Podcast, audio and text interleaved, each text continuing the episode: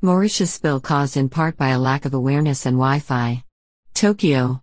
A shipping accident offshore Mauritius that polluted its beaches with fuel was partly caused by a lack of crew awareness, according to the Japanese company that chartered the vessel. Mitsui OSK Lines also said the ship was using the wrong type of nautical charts as it veered towards the island nation and ran aground on July 25, President Junichiro Ikeda said at a press briefing Friday. The ship, MV Wakashio, leaked about 1,000 tons of fuel when it began breaking apart last month, causing ecological damage as it fouled beaches and mangroves. The spill is expected to impact the marine and tourism industry that employs at least a fifth of the workforce in the Indian Ocean nation.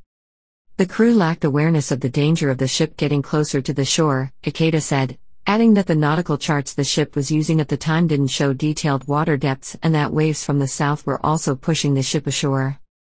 The Shipping Ministry of Mauritius has completed an interim report that will serve as a basis for further investigations, though it hasn't been released publicly.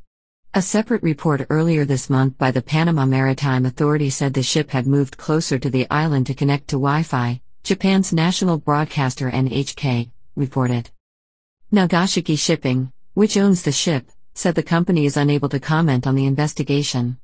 The owner will not comment on these matters until the official process of the law is concluded, it said in emailed responses to questions. Mitsui OSK. MOL also said on Friday that it's committing 1 billion yen, $9.4 million, partly to help with the cleanup in Mauritius.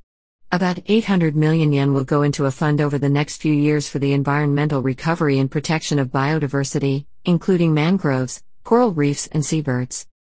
About 100 million yen will go to NGOs and other groups in Mauritius, while the remainder is earmarked for expenses, including setting up an office in the country. Nagashiki Shipping will also donate money to the fund.